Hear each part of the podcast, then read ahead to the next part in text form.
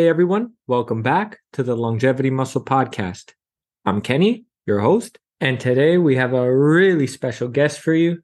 Three time world champion and two time Mr. Universe, all by the age of 26. In other words, this man is the myth of natural bodybuilding. Some of you may have not even heard of him because he doesn't have much of an online presence. But for the OGs in this industry, you already know he's an undefeated pro natural bodybuilder we're going as far back as the early 2000s with this one.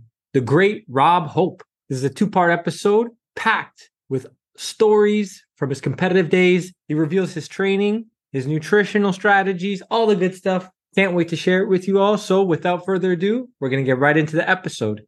Enjoy. Uh, this is truly an honor. Obviously, you are someone I really wanted to have on the show given your history, given your experiences within natural bodybuilding. And I would love to just start this episode off with just breaking down some of that history. So, from my understanding, because there's not too much of you on the web, right? You got a few videos on YouTube, maybe, and I don't even think there's any written interviews.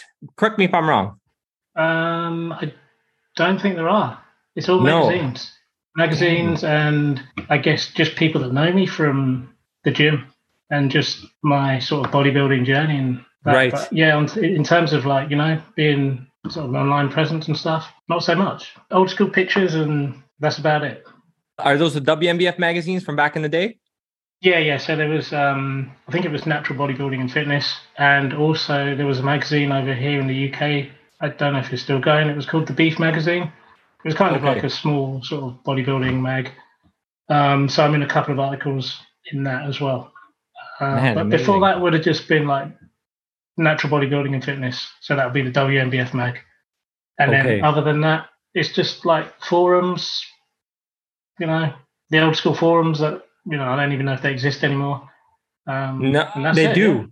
Actually, they yeah. do. I, I, um, it's funny you mentioned that. I was just on the forums to see what's good, and there's some posts that were made about you specifically from back like 2006, 2005. Okay. So I was I was reading through those, uh, and yeah, those are fun to go down memory lane. There, they're just talking about your contest history and and uh, usually it's like a photo. Is this guy natural? Do you guys think this guy's natural? You know how it is, right? Yeah. yeah so that's that's everybody at the top level of natural bodybuilding. That's the common thing in the forums, right? Yeah, of course. But yeah. yeah. So let's dive in. So we're talking about uh, from when I think about your history and what I've gathered, we're talking three world championship titles before the age of 26. Do I have that right? Yeah, that's correct. Yeah. Dang, man, that might you might be the one and only. You might be the one and only. So break that down. How'd that come about? Like you started training, you started competing. How old were you when that started for you specifically? Um, I was probably about 13 or 14 when I started training. So I was quite okay. young. Um, but I wasn't training like basically I was training to just get abs, get arms, you know, for the girls, right?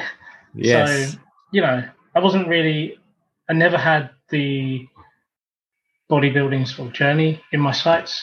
You know, I was just training to get in shape. Um, and it kind of started out with, so my older brother, he had a weight set, um, and he didn't really use it that much. Um, and I found this, I don't know if you can see this stuff. Can you see this? Yes. This I don't know if you've ever seen this. This is like old, old. I don't know how old this stuff is, but he had um, this Weider weight set, and he had basically images like this. You know, no no instruction whatsoever. Just pictures of this is the old school guys. You know, uh, Steve Reeves, Reg Park, those kind of guys, and it literally had these kind of little images with these guys doing movements, and you kind of had to make it up yourself, right? So that's kind of how I, I started. And all of those exercises are just free weights, bars, dumbbells, very basic stuff. Um, and that's kind of how I started off training. And I just kind of, it was just something I enjoyed doing. Um, and. I was into a lot of other sports. I played rugby, um, I did judo, football, um, hockey, you name it, athletics. Um, and, you know, weight training was always something that I did sort of in addition to those. Um, and I just got more and more into it. And I guess through my early teens, because I didn't really train in a proper gym, I first started training at home, right?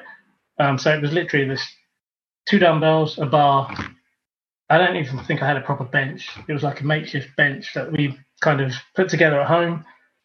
And I didn't really go into my first proper gym until I was at college. So I was probably about 17, right? And, um, you know, we, we all started training there. And it was just this kind of, I did more kind of circuit training back then. I wasn't just doing out and out weightlifting. Um, and it was kind of just between us guys that train there. There was always this sort of competitive nature. You know, we'd always be trying to outdo each other, um, trying to outlift each other or outsprint each other or whatever. So we were always kind of, you know, competing with with each other from from the early days.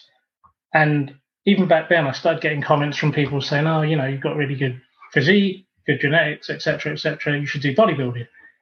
And I was like, "Man, I'm not about that. I'm not about putting the oil on. I'm not about the trunks. It's just, you know, it's not something I yeah. want to do, right? For I had sure. no no interest in it. Um, but I kept getting these comments more and more and more. Um, and then when I went to university, um, so I was about probably must have been 18. Um, I'd consider that the first proper gym that I started using. So we had a uni gym, um, and they had you know proper equipment, you know, proper leg press. Because my gym at college, it was very basic. Um, mm. It was in like a, it was in a container basically, and it was again, it was free weights, but there weren't many machines, um, no proper leg press, that type of thing. So when I got to uni, um, there was a couple of bigger guys there, and at this point, I'd kind of been training and starting to take things a bit more seriously. Um, and just like from quite a young age as well, I was kind of interested in nutrition. So I would always be reading up um, I think I've still got a couple of books that I took from school, right? From we had like a a class called food technology, and it was all about just you know food and whatnot. But there were various nutrition books, and you know they broke things down into tables with macros, etc., etc. And I've still got some of those books from back in the day, and I think I was just naturally interested in it from interested in it from then, and I kind of as I started training more and more, I was like, you know, I want to I want to get more results from this. I was looking at, you know, my food, what I'm eating, um, you know, what's in the, the, different food types, and I started just, you know, learning and reading and you know, preparing stuff. But all the while, I had no kind of aspiration to to compete. So anyway, I've got to my uni gym, and there was a couple of bigger guys there, and we still had that kind of, I guess, um, that rivalry between us as much as we were really good friends. Um, and there was another guy there by the name of Chris Sibuja. Um, I don't know if you heard of him, but he's um, he's another natural bodybuilder that's come out of the UK, heavyweight, um, fantastic physique. Um, he's a really big guy. I think he's like six three, six four. Um, so me and him became really good friends. and it actually turned out so he was a doorman. So he used to work on the nightclubs in the local area where I used to go. And um, I would always see this guy, and he was huge, right? And I was like, this guy's Jack, man. So I'm in my uni gym now, and he walks into the gym, and I guess we kind of just because we knew each other from him noticed me going into the clubs, I noticed him in the gym, and we kind of we didn't train together, but we trained with each other, if that makes sense. Yes. Um, and there was a couple of other guys in the gym, um, and we were all trying to outdo each other. Um, how old were you at this point? I was probably this was probably between sort of. Uh, so I started uni at eighteen, so this was probably between eighteen and twenty. Okay. Um, Chris was Chris was a bit older than me, um, and then there was a couple of other guys in the same gym. Um, obviously, there was you know your regular gym goers, but I guess there was a handful of us that I'd say were. I guess you could call us bodybuilders or powerlifters. There was probably about maybe eight of us. Um, right. Did you uh, just curious because you're with the story. Were you, so you were already com- or training? You were already training for about four or five years on your own yeah, yeah. before you started in in the uh, w- in the, with this gym, yeah, in the in the big gym the there. Gym, yeah. yeah, in the big gym, and then so we're talking like now maybe six years of competing or that time frame by the time you won all those world championship titles so you you really built like a really impressive physique before the age of like what 22 23 yeah yeah so i mean when i think back what i what i used to do so before like before i ever competed or before i even wanted to compete um when i got old enough we started going on. We call them lads' holidays, right? So, like, I, I like you guys. Um, you're in Canada, right? But you'll be familiar with spring break, right? Yes. Where everyone goes goes away for spring break, gets drunk, parties, all that stuff, right? So yes. Yes. I guess from the age of about so we have a similar kind of culture, right? So you know, teenagers, as soon as they get old enough, they go over to Spain or somewhere in Europe, Yeah. two weeks of partying, right? So I used to do that from probably about the age of I don't know, sixteen. So I used to I didn't drink a lot, but I was I was never a big drinker, but I used to go and party. And obviously I was training. And what I kind of did, as I was getting more and more into my training, every time I would go on one of these holidays with my friends, I would do a diet. So I'd work out and I'd try different things every year. And I would do ten weeks or eight weeks or you know different Mm. different things i'd experiment right and i guess without knowing it i was kind of almost trying out these different approaches to putting on size and cutting down pretty much the same as what i would do in my competitive years albeit i had less knowledge but i was trying these different things out and in a way i was kind of getting ready to be a bodybuilder without knowing it because every year i'd, I'd do a you know, bulk, and then I'd cut down. And I tried different diet every year, different types of cardio, different foods, all of that. And I probably did that for because I didn't compete until I was 22. So Okay. that was my first contest. So Was that the contest where you went to the? That couldn't have been. Oh, hold on. So that was the BNBF, correct? When you competed. no, in no, no. first- So the first the first contest I did was with a federation called the ANB. Ah. So Okay. I think some of the other guys that you've had on may have told you about that. So Yes. guys like um, Lee Williams, Lee came, I think, from the A and B. Uh, Mark Oakes, all those guys. Um, right. So That basically, what happened? is that your generation, by the way? Yeah, yeah. So I competed. I never competed with Lee, but I competed with Mark um, Okay. a couple of times. Um, who else have you had on? I think it's only Mark that you've had on that I've competed with. Yeah, Mark. Uh, David K is younger than you, so he was, I think, more so Dave's- one of yeah, your Dave- inspirations. Yeah. Yeah, yeah, yeah. Yeah. I know Dave quite well. Um, so Dave kind of was kind of coming up as I was just kind of tailing off. Yes. Um, but yeah, I mean, I did these kind of holiday diets, if you want to call them that, and Yeah. then you know, all the while I was getting these comments, you should you should compete, you should compete. I didn't really want to compete. I didn't really know much about it, to be honest. And then Chris, the, the big guy at the uni gym, he Yeah. ended up. I think they had this. Um, they had this crazy like contest in the nightclub because aside from the doorman, there was two dancers that worked there, two male dancers, and they were pretty big guys as well. And one of them also turned out to be a natural bodybuilder. His name was Charles Bur- Burton, so he used to compete with the A and B. Um, anyway, they had this crazy contest in the the club. It wasn't really a serious thing. It was kind of a bit of a, a joke, but these guys, you know, they got oiled up. They had their trunks on. All of this in the nightclub, right? And I think that's how Chris found out about the natural scene because Charles was the first guy we kind of knew about competing naturally. Um, and he talked Chris into competing. Oh. And Chris was doing quite well. Chris started off with the A and B.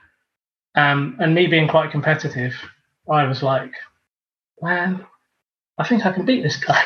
yeah. So that was kind of what spurred me into actually trying it. Um, wow, that's so, so I fun. kind of That's- just thought, let me try and compete. And uh, Chris competed as a heavyweight. I was a middleweight or a lightweight. Um, but you know, we, you know, we'd slug it out in the gym with each other, trying to outlift each other and all that kind of stuff. And I thought, yeah, let's do the same on stage. sure. Um, yeah. And that was kind of where it all started. Um, and yeah, I came second in my first show. And I didn't really think, I mean, I thought I would do okay, but I didn't have an idea of sort of how. I had no, other than Chris and the guys around me, it was like a small group of us. I didn't have any kind of reference point to see what, you know, other people on the natural bodybuilding scene were like and how good I needed to be, you know? so you never thought like, oh, I, I'm going to be a world champion at that no, point. no, Yeah, no. yeah, yeah. No. Okay. Um, I mean, I didn't even because I, I could have competed as a junior, right? Um, but the guys so there was Chris, and then there was a couple of other guys in the gym, um, and they were like, just go straight into the men's class. Mm. Um, they were like, don't bother doing the juniors; it's not worth it. Um, they said, you know, you've got enough size. So I just went straight into the men's class, and yeah, I got second, and I qualified for the British finals that year with the A and B. And then I went up to the the finals. I got beat by Mark Oates that year. Mm. Um, so that was my first year of contest, and then after that, I then did contests with the BNBF and the ANB um, the following year, and that was when I got my pro card. But I didn't actually win. So I won the British with the A and B the following year. I think that was at middleweight, but I don't think I won the. I didn't win the overall. I got beaten by a guy called Mike Williams. Um, Okay. yeah, I don't know if you've heard of Mike. He was another great bodybuilder. He's sadly passed away some years ago. Oh, that's the Um, UK specifically. Yes, yeah, yeah, UK. Um, I'm still Mike- learning Mike- about the UK scene. That's why I'm still learning about Oh, the UK okay. scene. Yeah, yeah, Yeah, I'm more yeah, familiar with the the US, right? Of course, given my Of where I'm course, yeah. from. Yeah, so the Canada, U- right?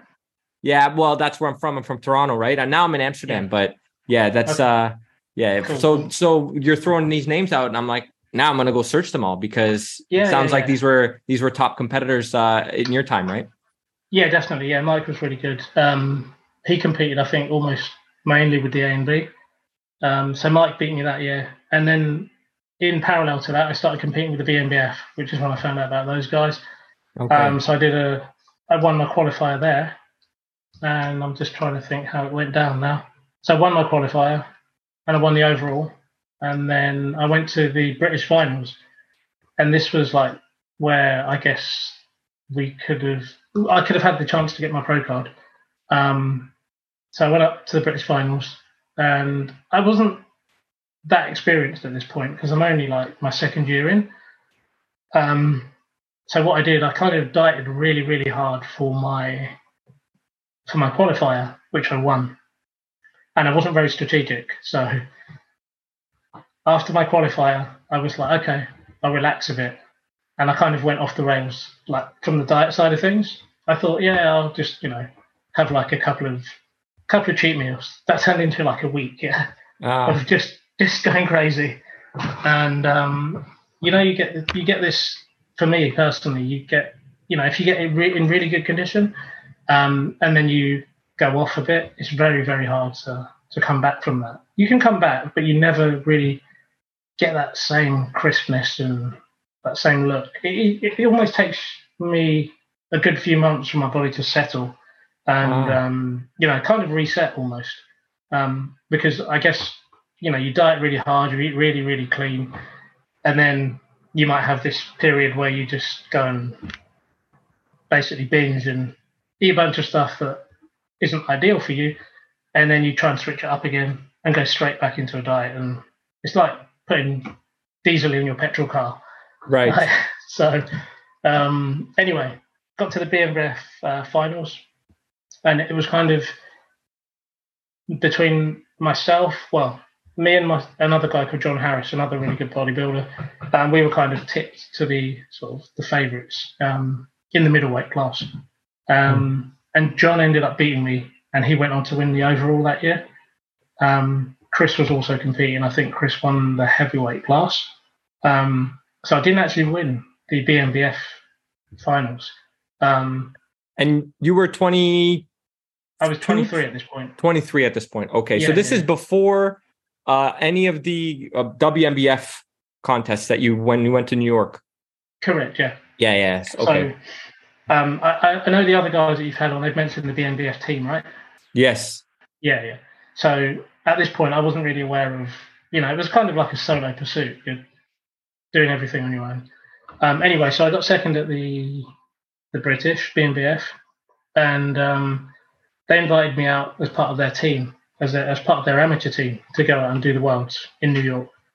Um, so you know, I was yeah, I was up for that because by this point, I'm all in. Um, you know, I, I started started off kind of just dipping my foot in the water, not really knowing how well I would do or you know how I would compare to others.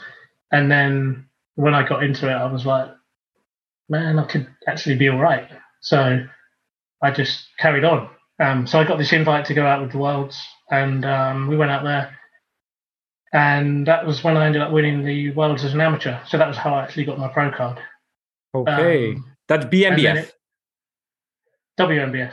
that was the, okay. so- that's what I'm Yeah, sorry. yeah. I'm trying to put it all together. So you went Yeah, with team. so- you went with uh, the team, the BNBF team, Correct. out to New York at the time, Correct. and you won the overall and the middleweight class uh, for the uh, for the amateurs. So that was the INBF. sorry. INBA, yeah, INBF, WNBF, right? It was INBF at the time, yeah. Yeah, so yeah, yeah, gotcha. I won the I won the middleweight and the overall. Got my pro card, nice. and then um, so it all happened quite quick, really. Like you know, just over two years, going from uh, maybe I'll try this thing out to getting a pro card, um, and then I was like, okay, I'm all right. I'm I'm all right at this. So I was like, okay, let's let's you know do a pro show. So the first pro show I did was the following year, 2004. Um, I did the Universe for the WNBF. Um, so I actually did this one, I think, on my own in terms of like the team dynamic. Um, Right. I think a handful of us athletes went from the UK. So it was myself. Um, there was another guy called Wes Clark. Um, he was a heavyweight. I think that might have been it. Um, but anyway, I ended up going out there again, not really knowing because when I went to the to the Worlds as an amateur, and obviously I got to see the pros. So there was guys like Nigel Davis, Dave Goodin, um, all these guys. You'd see them on stage, and it was like, man, how how how do you get that good? You know? yeah, Um, and it, it's kind of like you see it, and you're like, I've got to do that next year, or I've I've got to be at that level. And it's hard to kind of see it in yourself. Um, so that was kind of like, just like, to me, I was like, these guys are unbeatable, kind of thing. You know, you, you see them, and like, I can't get to that level. But I guess maybe sometimes you don't see it in yourself. Um, so anyway, I went out to Barbados. That was where they held the universe the following year. And they split the classes differently, so I ended up being a lightweight there. Um, but I ended up winning again the lightweight class, the overall. Um, and I was up against some other guys. I think Tony Tony Ruffin, Kareem Petaway, um, some of the guys from back in the day. And all I'd kind of seen before going out was pictures of these guys in the magazines. And you compare yourself to them, and it's like, man, I'm not beating these guys. But yeah, I did. Um, yes, so I won. Um, I won the universe, and then I just carried on that year. Went out to the worlds um, in New York as a pro, and I won that my first attempt. Um, so I think that first year I would have been up against guys like Dave, Dave Goodin. Um, if I remember correctly, Eco Wilmot might have been in there. Um, Ben Tennyson. So it was between myself and Ben um, for the overall. So I won the lightweight. Ben, another fantastic bodybuilder. Um, we were up against each other in the in the overall. I ended up beating him, and then that was it for that year. 2005. I was kind of like, what do I do? Do I do multiple shows or I do one? I ended up choosing to just do the one show. Um, so I did the Worlds that year and won it again. um, so I ended up. What happened that year was, I think I was up against John Harris the second that year. Well, I say up against John Harris was in in my in the lightweight class, so I think he took 2004 out, um, and then he came back 2005. So it was me, him. Um, I can't remember if Dave Goodin was competing. Um, Jim Cordova might have been up there wow, um, and a bunch of other guys from the states. Um, Davey Hanna, the UK bodybuilder, we all went out in 05 and 04. Um, so yeah, but in the lightweight class, I ended up winning that again, and then going up against Ben again, second year running, um, and beat him. Got the overall again. wow. So this is when even Jim Cordova couldn't stand uh, stand a chance when you were up. At the, no, but this is crazy, man. This is a big thing I mean, because they're all they're all really eh, all of all of us, you know, on our, on our Of given course. day, were very No, good. I'm playing fun, right? But I, the reason I say this is because you don't have as much of an online presence, so people don't unless they're really into the history of this and they were there even or they've talked to people who were there they're not going to know this right so that's why i'm glad Of you're course, sharing yeah. this that's why i'm Yeah, glad you're yeah, sharing this 'Cause jim cordova was getting a lot of media exposure back then because that was he was in the states he was he was in the wnbf there was a lot of interviews Correct. going on but with yourself it's just not as well known right so this is this is awesome yeah, so I mean, keep I've, going I've never been like a kind of um, I don't know, man. I'm just not like a. I don't know how to describe it. I'm just a guy, right? I just do my thing. yes If you see it, you see it. If you don't, you don't. I've never been overly bothered about the whole. You know, I've done the magazines and stuff, but I'm not really like a big kind of showy guy, if you like. sure So, But you know, to be fair, I think also these guys were uh, as their profession too. Some of them were trainers, so it kind of maybe helped with their businesses. Uh, you're an engineer. You're an engineer, correct? I was an engineer, yeah. Um, Okay. I work in I, I work in um, IT now. Ah, So- okay. But you you weren't in the fitness industry necessarily by profession. Correct. Correct. Gotcha. Um, Okay. You know, But I, yeah, mean, go on. I did get qualified in that, but I never used it. But that's another story. Okay. um, but yeah, I mean, it's nice to get exposure and all the rest of it. Um, but it just never really. It wasn't like a. It wasn't a big thing for me, right? Sure. I was kind of, and and I guess back then it was different. It wasn't. It wasn't like it is now, where you know social media and I guess online fitness and the whole kind of fitness culture, right, is, is completely different now. Um, Yeah. you know, if you know if you if it is what you do, um, you know, there's definitely a lot of opportunities to to monetize that and you know make it For part sure. of what you do, right? Um, For sure. so back then it was kind of like you know if you got a magazine article or you got a well there were no there were no podcasts, right? I remember uh, one of my friends said to me he worked in TV, he was a cameraman, and he says to me, Rob, there's this new thing coming through called podcast. Maybe we should do one together. And I was like, man, that's never going to fly. how how wrong was I? That's so man. If you started that and kept going, Exactly. you would have been exactly. you would have been And a this was, legend. this in, was like this was when I was competing. I was like, man, nah, no one's gonna, no one's gonna buy that. yeah. And I just, I just went so back funny. to training, right? Sure, sure. You know, it's funny Um, because Dave Goodin uh, had a podcast too. John Hansen, these guys started one, but a lot of them started it like when it kind of not as early as when you're talking about, maybe a little bit later, but Yeah. Or maybe around the same time because I believe Dave is older than you, right? Dave Goodin's got, I think, Yeah, yeah, yeah. yeah. So, but uh, then they stopped it. You know, I think it's if you kind of continued it where it would maybe progress into something uh, substantially great. Uh, course, From that yeah. side of You got things, but yeah. through, right? Yes, yes.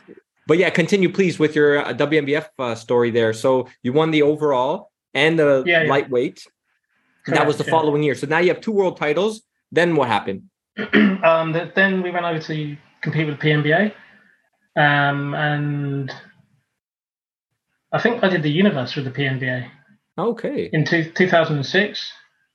So that was our first time competing with those guys, and I competed with them. Won the it must have been the lightweights and the overall um, with the PNBA, and then that was it. That was like so. I ended up two universe titles, um, two world titles, Pro world Um, titles. Yeah. pro world titles, yeah, and then the one at amateur level. World title. Nice. Yeah, yeah. And then I didn't come back. And it wasn't like really a thing of I never had this I never said I'm done.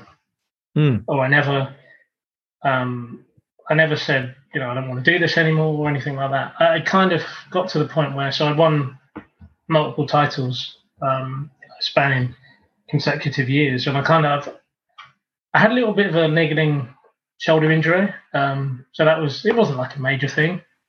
Um, it probably I thought it was worse than it was at the time. And I kind of thought to myself, right, I won two worlds, two universes. What am I going to do now? Am I just going to do the same thing over again? Because obviously, you know, that was that was all I did. You know, train, eat, sleep, so dedicated. Um, and I thought, man, I don't know if I want to do the same thing again next year. So I kind of said to myself, all right, I'll take a year out because all the and in between this, I forgot to mention I was powerlifting as well. Okay. Um, so I would I would basically do a I would do a, a contest season. So I'd literally kind of let's say for example I'd get ready for the world. That might be I don't know anywhere between 16 to 20 weeks of dieting. Do that contest, have a week off, and then I'd go straight into a routine for powerlifting. Um, and I started competing. There was a, well, I don't know if they still exist, but there was a federation called the British British Drug Free Powerlifters Association. Um, so I literally trained for powerlifting, like straight through my off season, going to do the powerlifting meets early in the year, and then so it was back to back. Um, so it was you know powerlifting, bodybuilding, and yeah, I got to that point where I'd won these titles, and I was like, shall I win them again or try and win them again at least? Because obviously you've got to you've got to be better than you were before. Well, that was my ethos. Um, I've always had that thing where, you know, there's no not no point, but I'd always try and be better than I was before. That was my kind of marker as to am I getting better at this. Um, so anyway, I took a year out, and in that year I went traveling to like Southeast Asia, Thailand, Vietnam, loads of places. And um, yeah, I just did a load of other stuff, like non training related. And I kind of sat down and I said to myself, man, there's more stuff to do than just eat chicken and rice. Yes. So, so I kind of like, I ended up doing more and more traveling. Like I've been like all over Southeast Asia. I mean, don't get me wrong, I traveled a lot with the bodybuilding. I went to the Caribbean, Caymans, New York, LA. Um, but yeah, with without the, I guess, restriction of having to um, eat a certain way and you know have a certain lifestyle. Go on. So you were maybe 28, 27, 28, 29 at this point doing all the traveling? Yeah, yeah. So between, yeah, yeah, yeah. Between like, so I mean, I finished. I did. I said I did that last show in 06, So I was 26, and then yeah, I just went away. I think I went away 07. That was like my first sort of trip away to Southeast Asia, and then after that, I just started going to more places: Japan, Korea, Malaysia, all these places, and like outside of like bodybuilding, I'm quite a big foodie. So as much as I'll eat quite strictly, um, when I do, you know, relax or whatever, I'm quite into cooking and different cuisines. So a lot of these travels of mine were kind of almost like food pilgrimages because you'd go to all these places and try these different foods and you know you wouldn't have the i don't say worry but you wouldn't have the kind of restriction that you would if you were competing because Sure. you worry about and you know you can do you could do this stuff off season you could have that balance and and do it off season without a problem um but i think just coming away from it for a bit because i was so into it i think just coming away from a bit and doing other stuff um I kind of just never, I never had that motivation to go back really. Oh. Um, so yeah, that was it. I ended up not, not actively saying I'm done, but just not actively going back at the same time.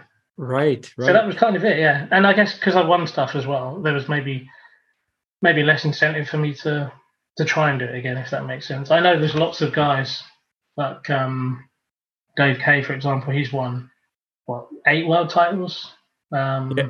you know. yes, uh, six or I believe it's six, maybe seven. Yeah, Siobhan, Siobhan. Cunningham's won multiple.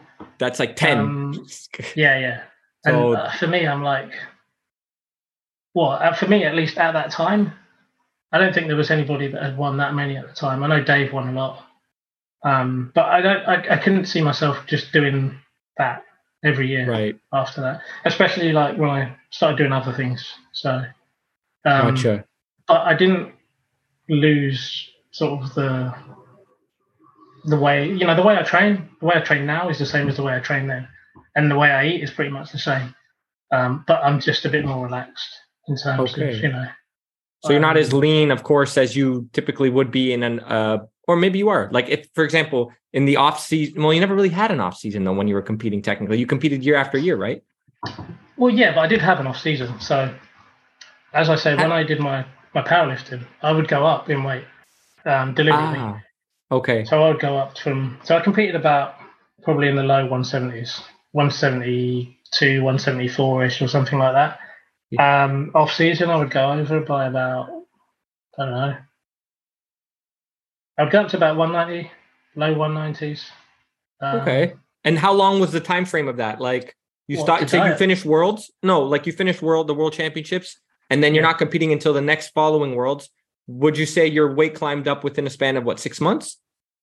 Yeah, yeah, give or take, yeah.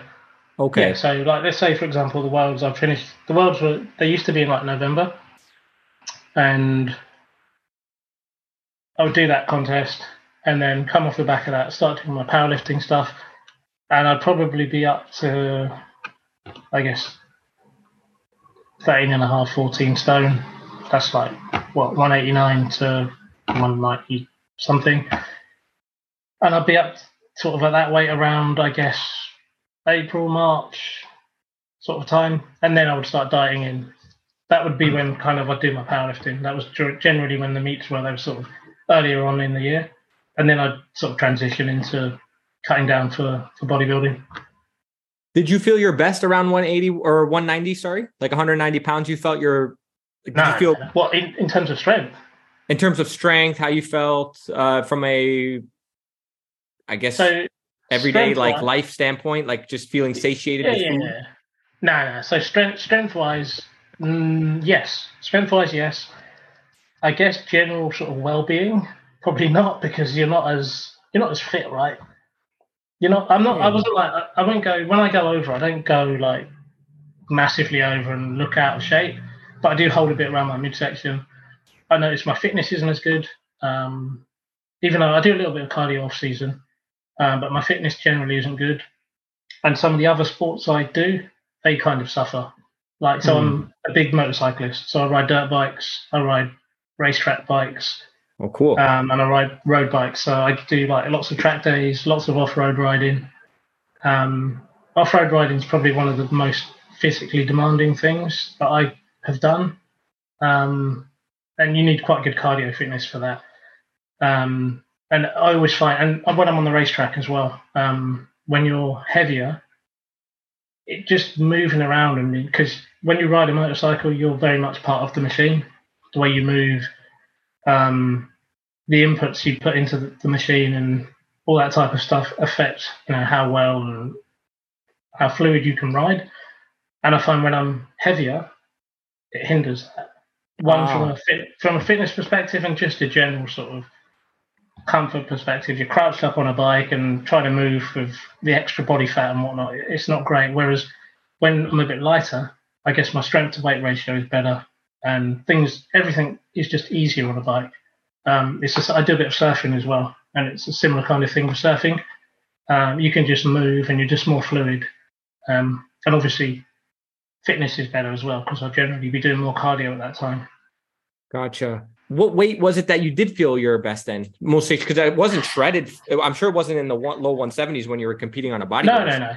Yeah. Probably about probably about what's 13 stone? Probably about 182, I think. 182, 185. Okay.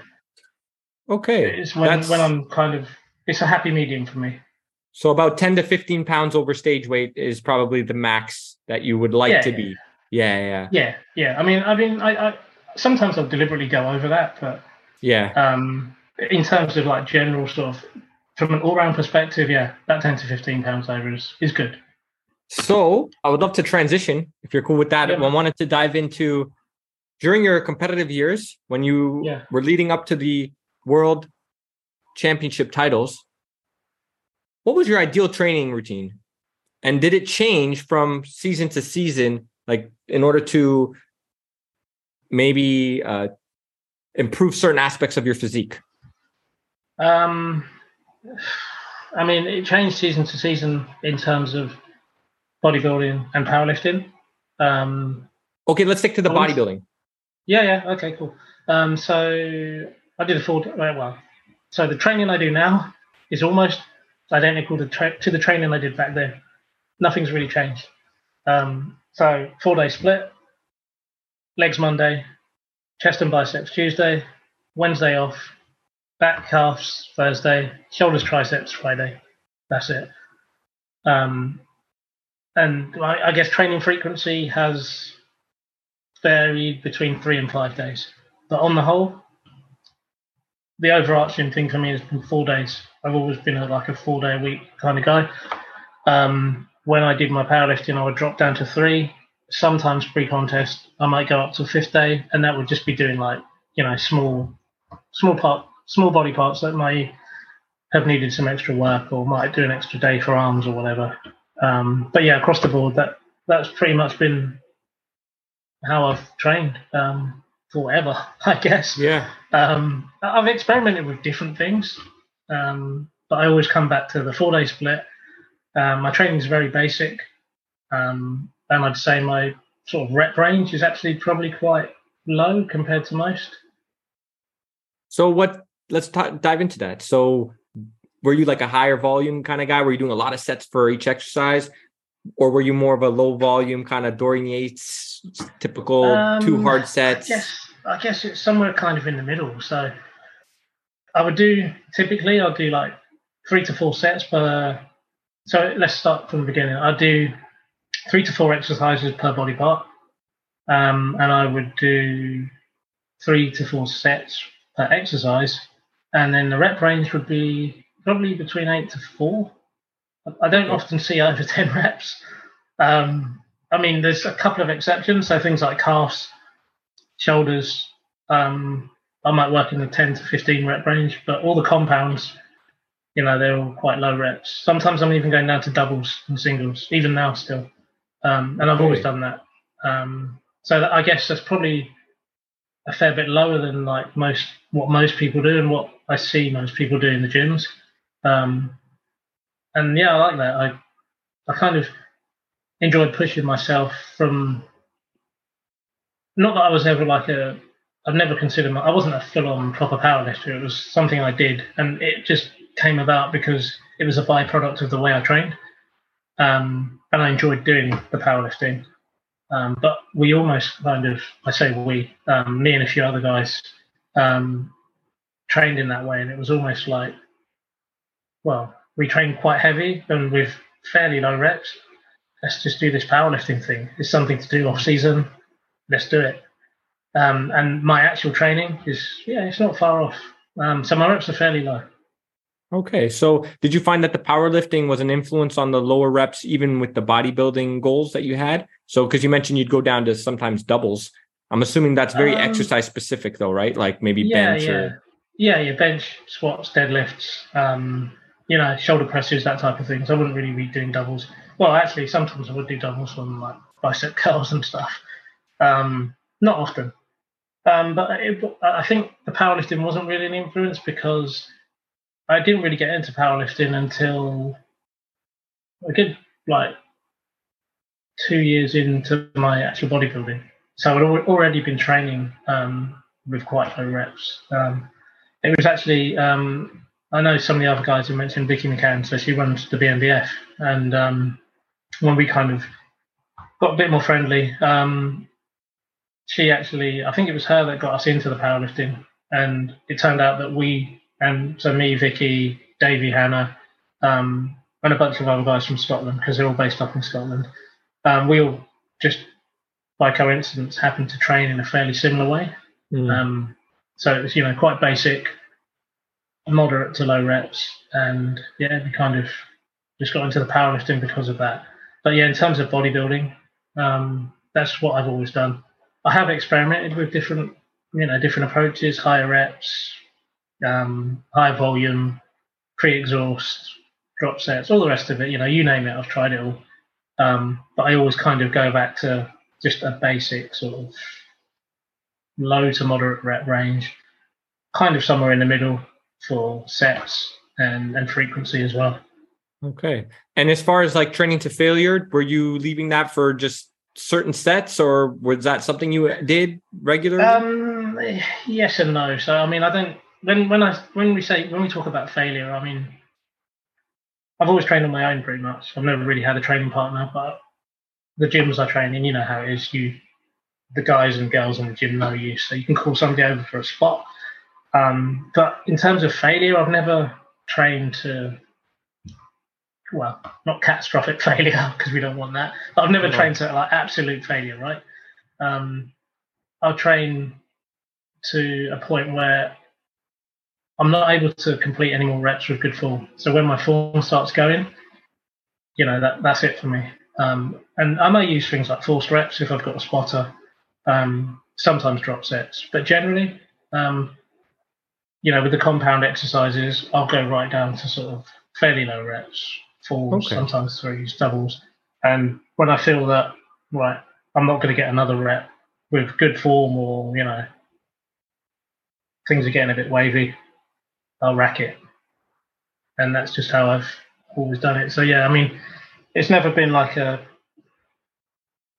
um, what's the word? It's never been like a, a priority thing to me. Like, yeah, a priority. It's never been a huge priority that I have to train to failure. Um, I think once you've got to a point where you know you're no no longer able to do something with something with good form, um, you've probably stimulated the muscle enough. Sure. So, how? Mm, let me see how I want to answer this. When did you feel like you had enough for a specific body part? Like you felt like, okay, I taxed this muscle to the degree that is or that I feel is going to be most effective for the goal that I'm after. Let's call it muscle growth. When did you feel like you had enough for you specifically? So, like, how many exercises would you do, like on a typical chest day or a typical back day, for example? And uh, how many overall hard, really hard sets did it take for you to be like, okay, that's it for this workout for this body part? Um, again, it's probably quite low. Probably like two sets.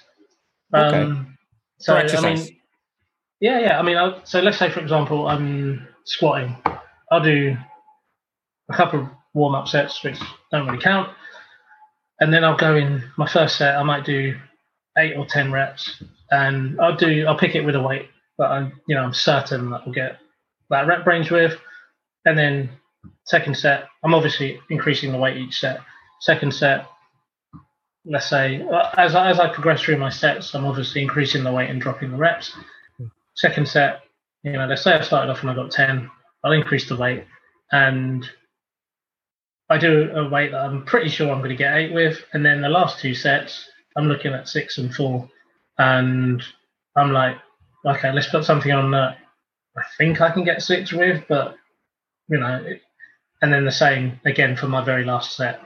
And I guess the way I approach it is every workout I try and and obviously this isn't linear, but you're always trying to increase, right? So, and I just put small increments on.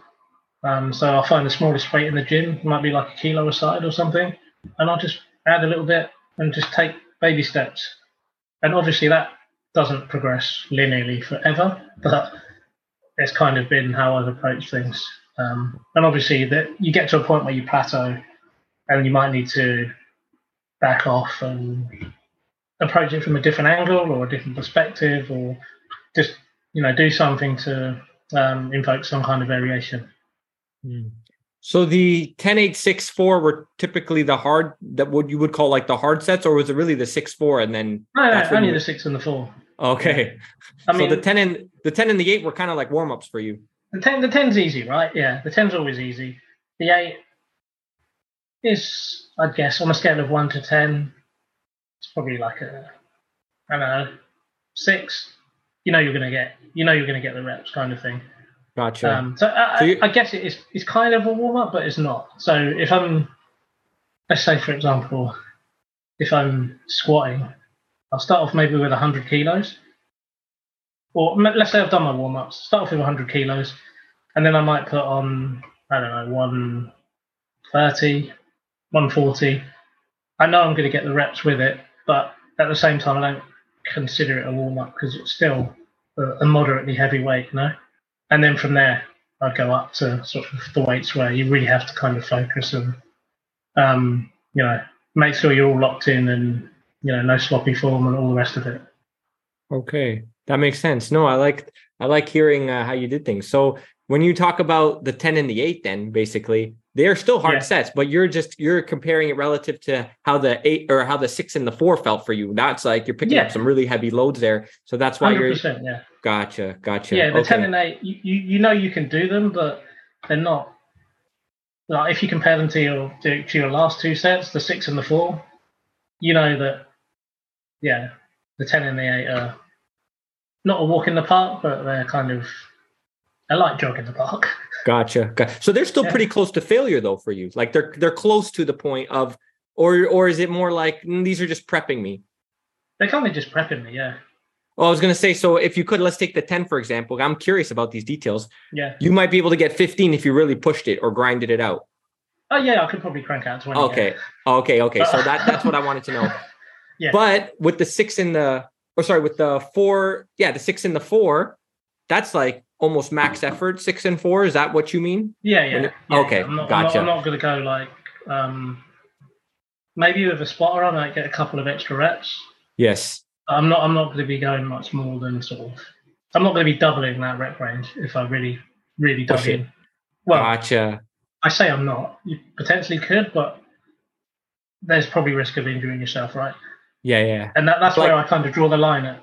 Have I done enough to just do what I need to do, or do I just want to keep going and potentially hurt myself? Gotcha. So there's that you- risk and sort of benefit scale that you have to look at.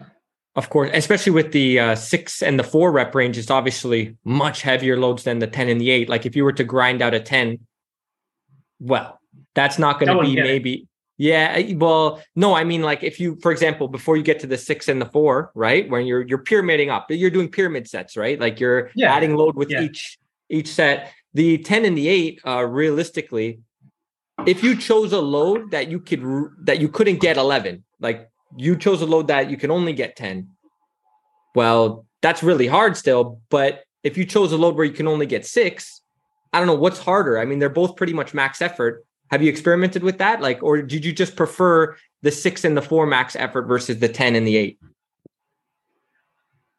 I prefer the six and the four. And uh, Okay. yeah, this this this goes down to this goes down to what people prefer, right? Because you know Right. that there's that whole thing of people say, "Oh, that what works for me," right? And I kind of think that obviously, obviously everyone's differently different genetically, and they respond slightly different to different things.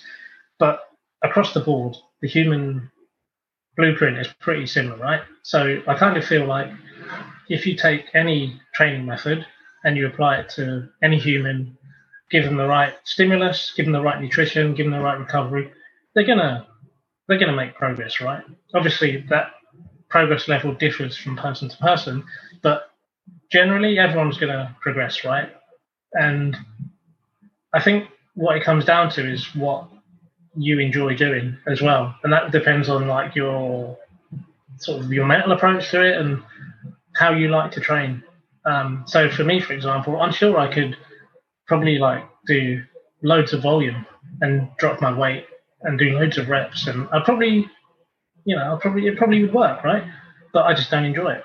Mm. I don't. I mean, I've tried stuff like crazy stuff, like hundred rep sets and stuff like that, and it's just not fun for me. It's good. It's very challenging, but I I personally prefer pushing myself in terms of low reps and heavy weight. That, that's just my thing. Um, Sure. but yeah, I think you know lots of different approaches work for would work for most people to to to a decent degree. Um, and you probably only need to kind of specialize and you know pick out specific stuff when you maybe get to a certain point where you really want to start maximizing. Um, but yeah, it's very much I think for me based on what I like doing as well. That makes a lot of sense. Yeah. Let's break down like a typical back day for you. Like, how did that look? So you mentioned the rep ranges. We got that down, which is great. So you kind of pyramided up 10, 8, 6, 4, 6, 4 were the really hard, kind of close to max effort sets. What what did the exercise breakdown look like for you? Like how many exercises did you do? You compared that with, I believe it was biceps, you said? Compared. Or, or sorry, um, compared. You uh combined it. Combined it Oh no no back no no back back and um I do back and calves. Oh yeah, back and calves. So sorry. I do I do calves twice a week. Right, Um, right. So back back is like very basic. It's one of my most basic workouts. So um, I start off with like wide grip pull ups with weights, um, four sets. Then I'll switch over. Well, I do these in different orders to be fair, but the exercises would be wide grip pull ups, four sets, weighted. Um, deadlifts, four four sets again. Um, seated low pulley rows, again four sets, and then I'll finish off with like a barbell row, and I do them in like because my gym's quite busy, so I like to deadlift at the beginning, but sometimes I end up deadlifting at the end. Mm. Um, so it just depends on who's on what bit of equipment. That's it for back. Four exercises, pretty basic. Um, generally four sets. If I'm feeling a bit tired, I might do three sets on like the pulley row or something. Rep ranges are all going to be 10, 10 to 4. So I could do a 4. 10, 8, 6, 4. Sometimes I'll do an 8, 8, 6, 4, something like that. Um, Gotcha. And that's it. And I, in terms of like variation, I'll just switch it up every maybe seven or eight weeks. So rather than doing a T-bar, uh, a barbell row, I'll switch to a T-bar, um, and I might change the attachment on the pulley row, and I switch between wide grip pull-ups, overhand, and reverse grip pull-ups with a sort of shoulder width grip. So it's very basic, really. Not too much, um, you know, no no fancy stuff. It's pretty basic. Yeah, no, that's great. Mostly That's- free weights as well. Like, yes. Most of my most of what I do is pretty much I'd say predominantly barbells and dumbbells. Obviously things like legs, so you know, hamstrings and stuff. You have to use machines. Um, shoulders as well. But yeah, for the most part, I just stick to dumbbells, barbells, bodyweight exercises. Nice. The simplicity, I like that. Not too uh, not too many fancy things going on there Uh, with do. Just Yeah. keep it basic, man. Yeah, yeah. And so your goal was to get stronger in those lifts essentially? Is that was that a big thing for you? Yeah, I mean, it's not like the be all and end all, but I like pushing myself in terms of strength. And obviously, with strength, you see the the size come along. Obviously, my reps are quite low, right? So some would maybe say that my reps are too low for for growth.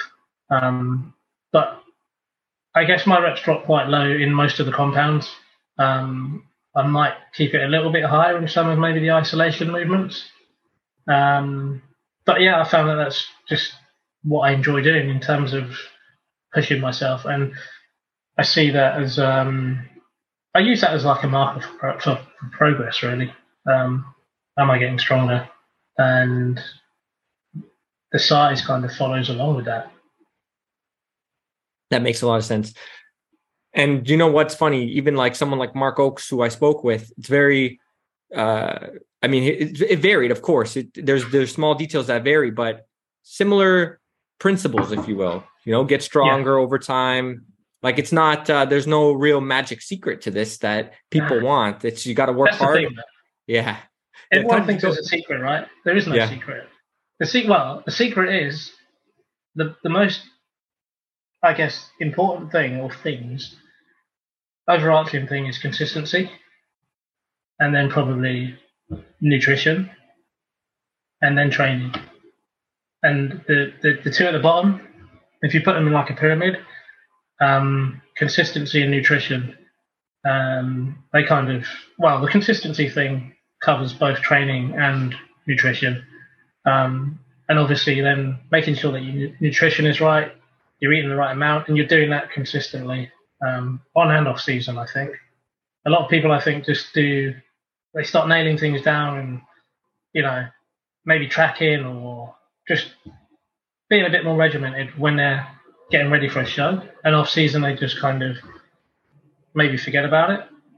Um, whereas I've just done it all the time, off season and um, and pre contest. okay. Because I don't know, for me, I like having a reference point because if I if I'm monitoring my progress or tracking something, I like to be able to say, right, this is what I've done for the last few weeks. Is it working? Am I seeing any improvements? Obviously, you not you not you don't see improvements week after week. You get flat spots, you get ups, you get downs.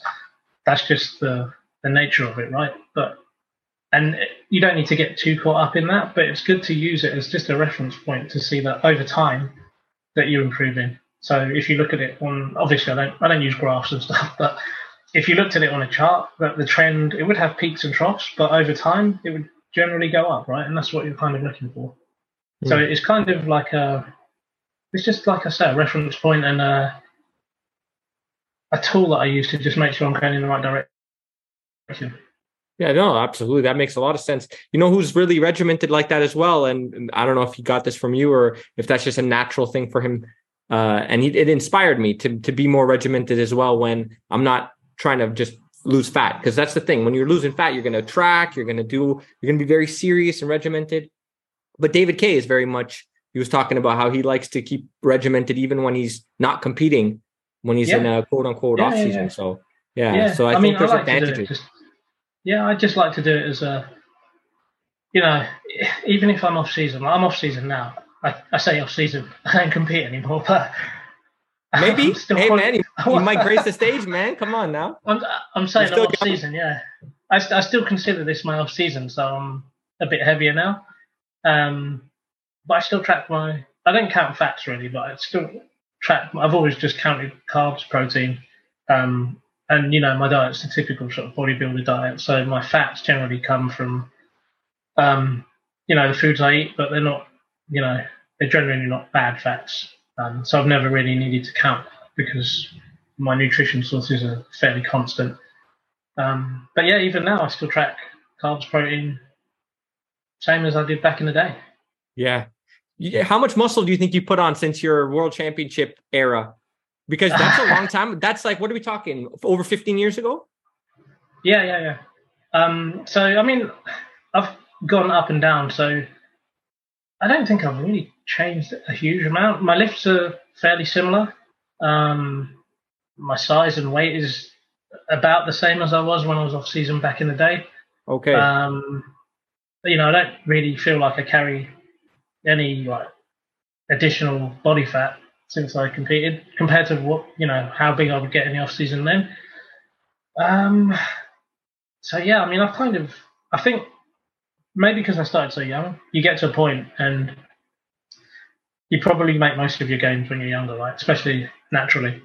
And I think over time, especially when I got more serious with the competition, you kind of um, change the composition of your body, right? So every every every year you diet and then you bulk or you know you go off season or whatever you want to call it, and obviously you learn more each year. You try something, and I guess the amount of muscle you carry to the ratio of amount, the amount of fat you've got improves. So you may be the same weight, but you look different. You know, you might have like an extra half a pound of muscle, or you know. Um, yes. So I think that changes over the time. Um, but yeah, I mean, I don't feel like I've changed a huge amount since no. um, since the old days, like. But have you been, to be fair, have you been pushing the needle as much as you would have when you were competing? Like, have you been trying to really maximize everything to build muscle from, let's say, 26 to now? What are you, 43 now, uh, Rob? Yeah, yeah, yeah. So on and off. Like, so um, when I stopped competing, I pretty much carried on training and eating pretty much the same. Training intensity was the same. Um, and the only real time I can say that obviously I'm not like as intense. So, you know, if I'm going away with friends or holiday or whatever, you know, I don't worry too much about it. If I go on holiday now, I generally won't train. Oh, okay. Um, I'll just have the two weeks off or whatever. Sure. Um, it's no big deal, right? No. But when I was no. when I was competing, I was kind of like a bit more, a bit more serious. I think my my approach to everything when I was competing was a lot more just focused around that because that was what I wanted to do well at. Whereas now I'm kind of like, well, if the guys are going out on the bikes, I'm out on the bikes, you know. Right. Or you know, and it, it if I miss a workout, yeah, no big no deal. big deal. Yeah. Yeah. You know, but, once in a while, it's not going to kill you, right? For sure. I say I say about that whole consistency thing that you know, you look at even with food, right? So let's say you eat six meals a day, and you do six clean meals a day from Monday to Friday, and then you follow the same pattern at the weekend. But you say to yourself, "I'll have two cheat meals because I've done a good, solid, consistent week." It's probably no no big deal, right? That's kind of how I approach food, and that's kind of how I approach training now as well. Gotcha. You know, that's uh that's great. Th- those are some great words there because obviously when you're competing, you're very zoomed in on this one specific goal. And if you look at yeah. someone, I'll, I'll, use this example because it, it kind of fits even kind of with how your experience was. But like someone like Arnold from back in the 70s, he had this run and then he, he had a different goal. It was now it's acting. And then he kind of put the competing to the side and his bodybuilding wasn't the same at the same degree in the same at the same level, but he was still training all the way through his whole life. Like he still trains, right? So it's just I think it's different different priorities, different goals, and um, I guess it just depends on how you want to do this because I know there's some guys, of course, as you know, that compete well into their 50s and 60s. You know, you guys, you got guys like Philip Ricardo Jr. who of course, yeah. Competed. So, but that's uh takes a lot of um, I think like, do you feel like there could be balance with something like that? Like real, like you mentioned, you do the traveling, you did all this other stuff where you you were okay to just let loose a little bit. Like, do you feel that if you were still competing, given your personality, because everybody's different, but with yeah, how yeah. you are, that you could have you could have managed that in this with the lifestyle that you're living now? That's a great. I question. don't know, man. I don't. Yeah. It's a good question. Yeah, I mean, for me, I was all or nothing, right? Yeah. And which could be why you were arguably the greatest of all time, right? Like, no, but it's true. Like it, at that time in that era, that could be why because you were so so zoomed in on this one goal, right? Yeah, yeah. That was like I said, it was all I did. Um, and I mean, towards the because I only I got into the motorcycles sort of the later half of uh, my competition years, and I still did that. But mm. you know, I'd go out with guys, my friends on the bikes, and I'd be like three, four weeks out from a show, and we'd be racing around. And a, a biker thing over here, right, is you'll we'll, we'll go out, we'll ride, and generally we'd stop off at some like biker hangout, and it would be like burgers, fries, yeah, whatever. Yeah. And I'd be like three, four weeks out from a show. I'd pull out like chicken breast from under the seat of my bike or whatever. Um, and I did that for a while, and I just yeah. But I don't know if now I could go back to being as strict as I was you know, right. because I've been away from it for so long. Um, it's it's almost like you you know what you you know how dedicated you were to something, and I think psychologically you think, well, if I need to be better than last time, I'm going to have to yes be more dedicated. But maybe you don't. Maybe maybe you don't. I don't know. Yeah, because you don't I, I did a try, diet. Right? I did. You don't know. I did a diet last year um, just to just for me, right? Just no reason. And um, I cut down. I probably did like 15 weeks or something, and just just because, right? And um, I kept my carbs a lot higher. I think I was on like an average of about 350 grams of carbs a day.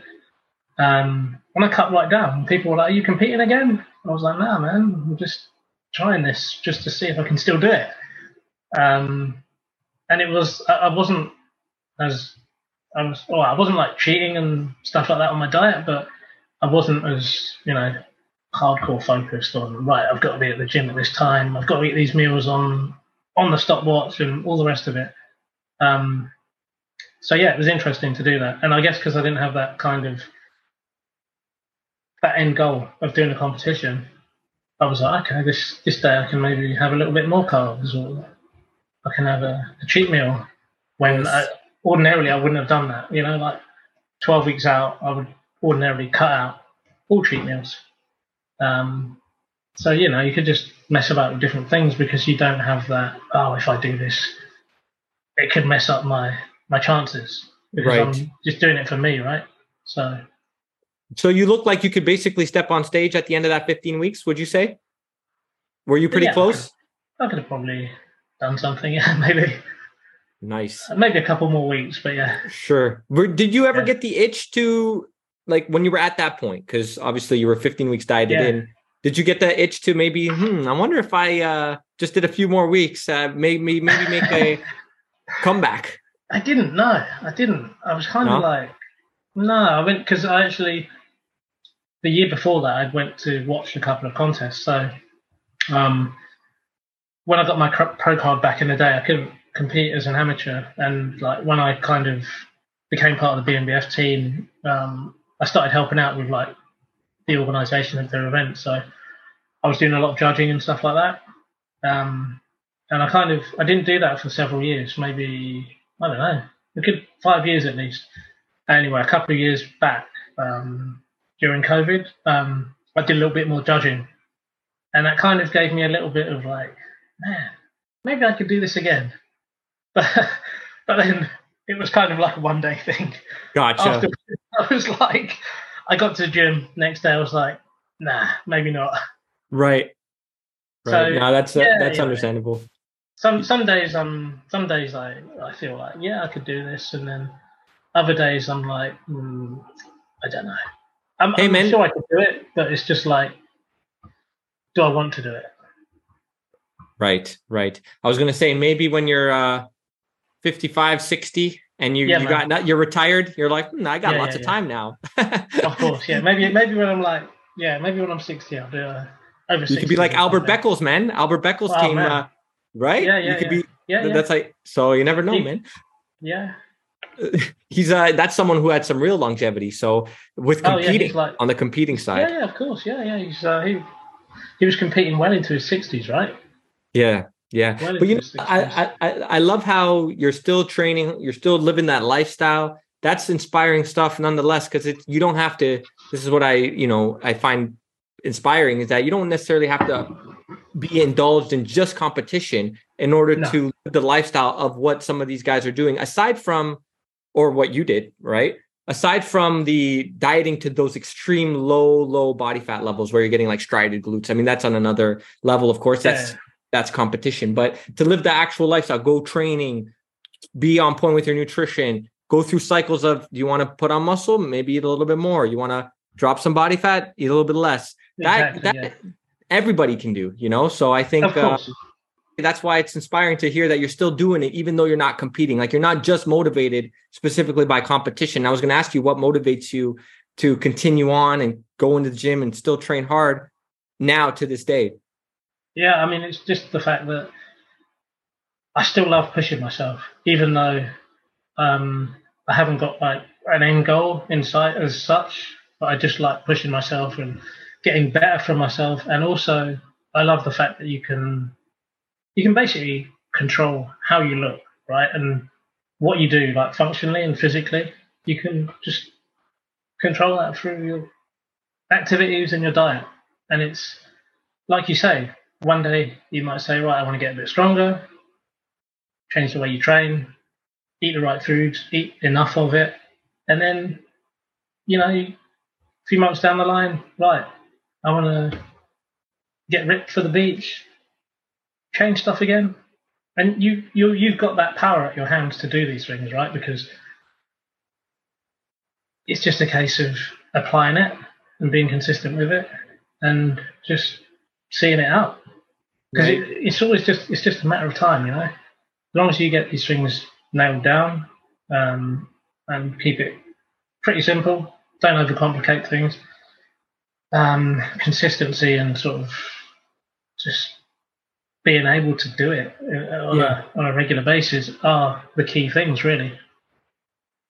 That's awesome. And you mentioned at the beginning you you held up those sheets of paper with the yeah. old Weider magazines, right? Yeah, yeah, yeah. You mentioned Steve Reeves, Reg Park. Were those big inspirations for you when you first started uh, training?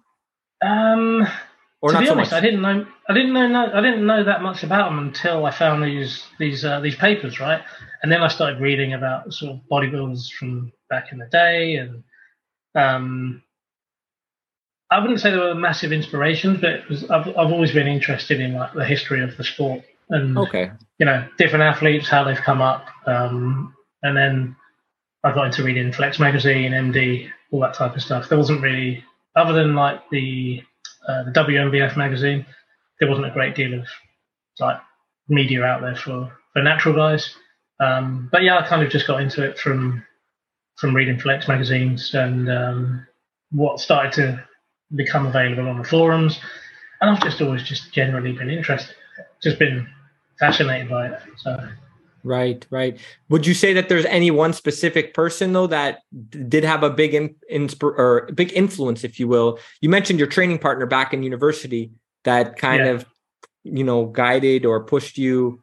I wouldn't say guided. Well, maybe right. Kind of led you to the competition side of things. But was there anybody that you can think of that was a big influence or inspiration for you specifically, or was it just a combination of many different factors? I think it was just a combination of different different people. You know, I've always looked at like different physiques, and I think you just do that as a, you know, being somebody that's interested in this sport. You read magazines. Obviously, it's different now. You look on social media or whatever, and you look at different physiques, and you gravitate towards physiques that you aspire to be like, right? Um, and it might not be the complete physique. It might be parts of that physique. So you know, and and also the way that people train. So I did read a lot of Dorian stuff back in the day, and I took bits of what he did and some of his kind of principles, and thought, okay, maybe that could work for me. And you know, I'd look at other guys, and you know, you'd read their workouts, and you'd read the way they approach things. I wouldn't take everything like verbatim, but I would take bits of info and data from different people, and I say, right, I'll try that and see how it works, or adapt it, and you know, see how it goes for me. See if I enjoy doing it. See if I get results from it. Um, and if it does, I'll tweak things. I've always been quite big on like finding stuff out for myself rather than saying, right, this guy does that. I'm just going to do that. I've been like, well, that guy does that. Let me try that, and then let me try changing something a little bit or modifying it, and see what happens.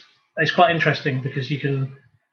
Obviously, there's only so many ways you can reshape the wheel, but you can just tweak things to work for you in terms of your lifestyle, your balance, your in- injuries, whatever, your sports that you do. Um, so yeah, I've always been like a quite quite open to sort of experimenting with different approaches. Nice. Uh, it's a great message for those listening because, yeah, like you meant, like you said, oftentimes we look at someone, we like the way they look, we're inspired by them, and then we want to maybe you start to just copy what what they're doing without even sometimes even realizing it. When in reality, yeah. you should, like you said, okay, is there something here I can draw, and maybe that if you put it into practice, see if it's benefiting you in any way and if not yeah, throw yeah. it away right it's not it's yeah. not working for you so you don't need that right so and uh course, yeah. that that's a great message though um and doesn't get talked about enough and if it does it needs to be talked about more because it's so easy to get fall into that trap especially with social media right yeah you don't have to like be so bound to doing things a certain way as much as i say my you know my my training and diet hasn't changed a whole lot but you don't need to. You don't have to be like so rigid. Nice. Um, you, you can have a you can have consistency, but you can still have flexibility at the same time. That's all for part one. We hope you enjoyed the episode. If you did, please share and tag us on Instagram. For those of you who don't know, Rob is now on Instagram. You can hit the link in the description, which will take you to it. Give him a follow, show some support. Please check out the At Longevity Muscle YouTube channel. If you haven't subscribed already, please do because it does help grow the channel and the show. Also, if you haven't already, please give us a five star review if you're listening on one of the apps that allow you to do so, whether it be Spotify or iTunes. Thanks so much and make sure to stay tuned for part two. And until next time.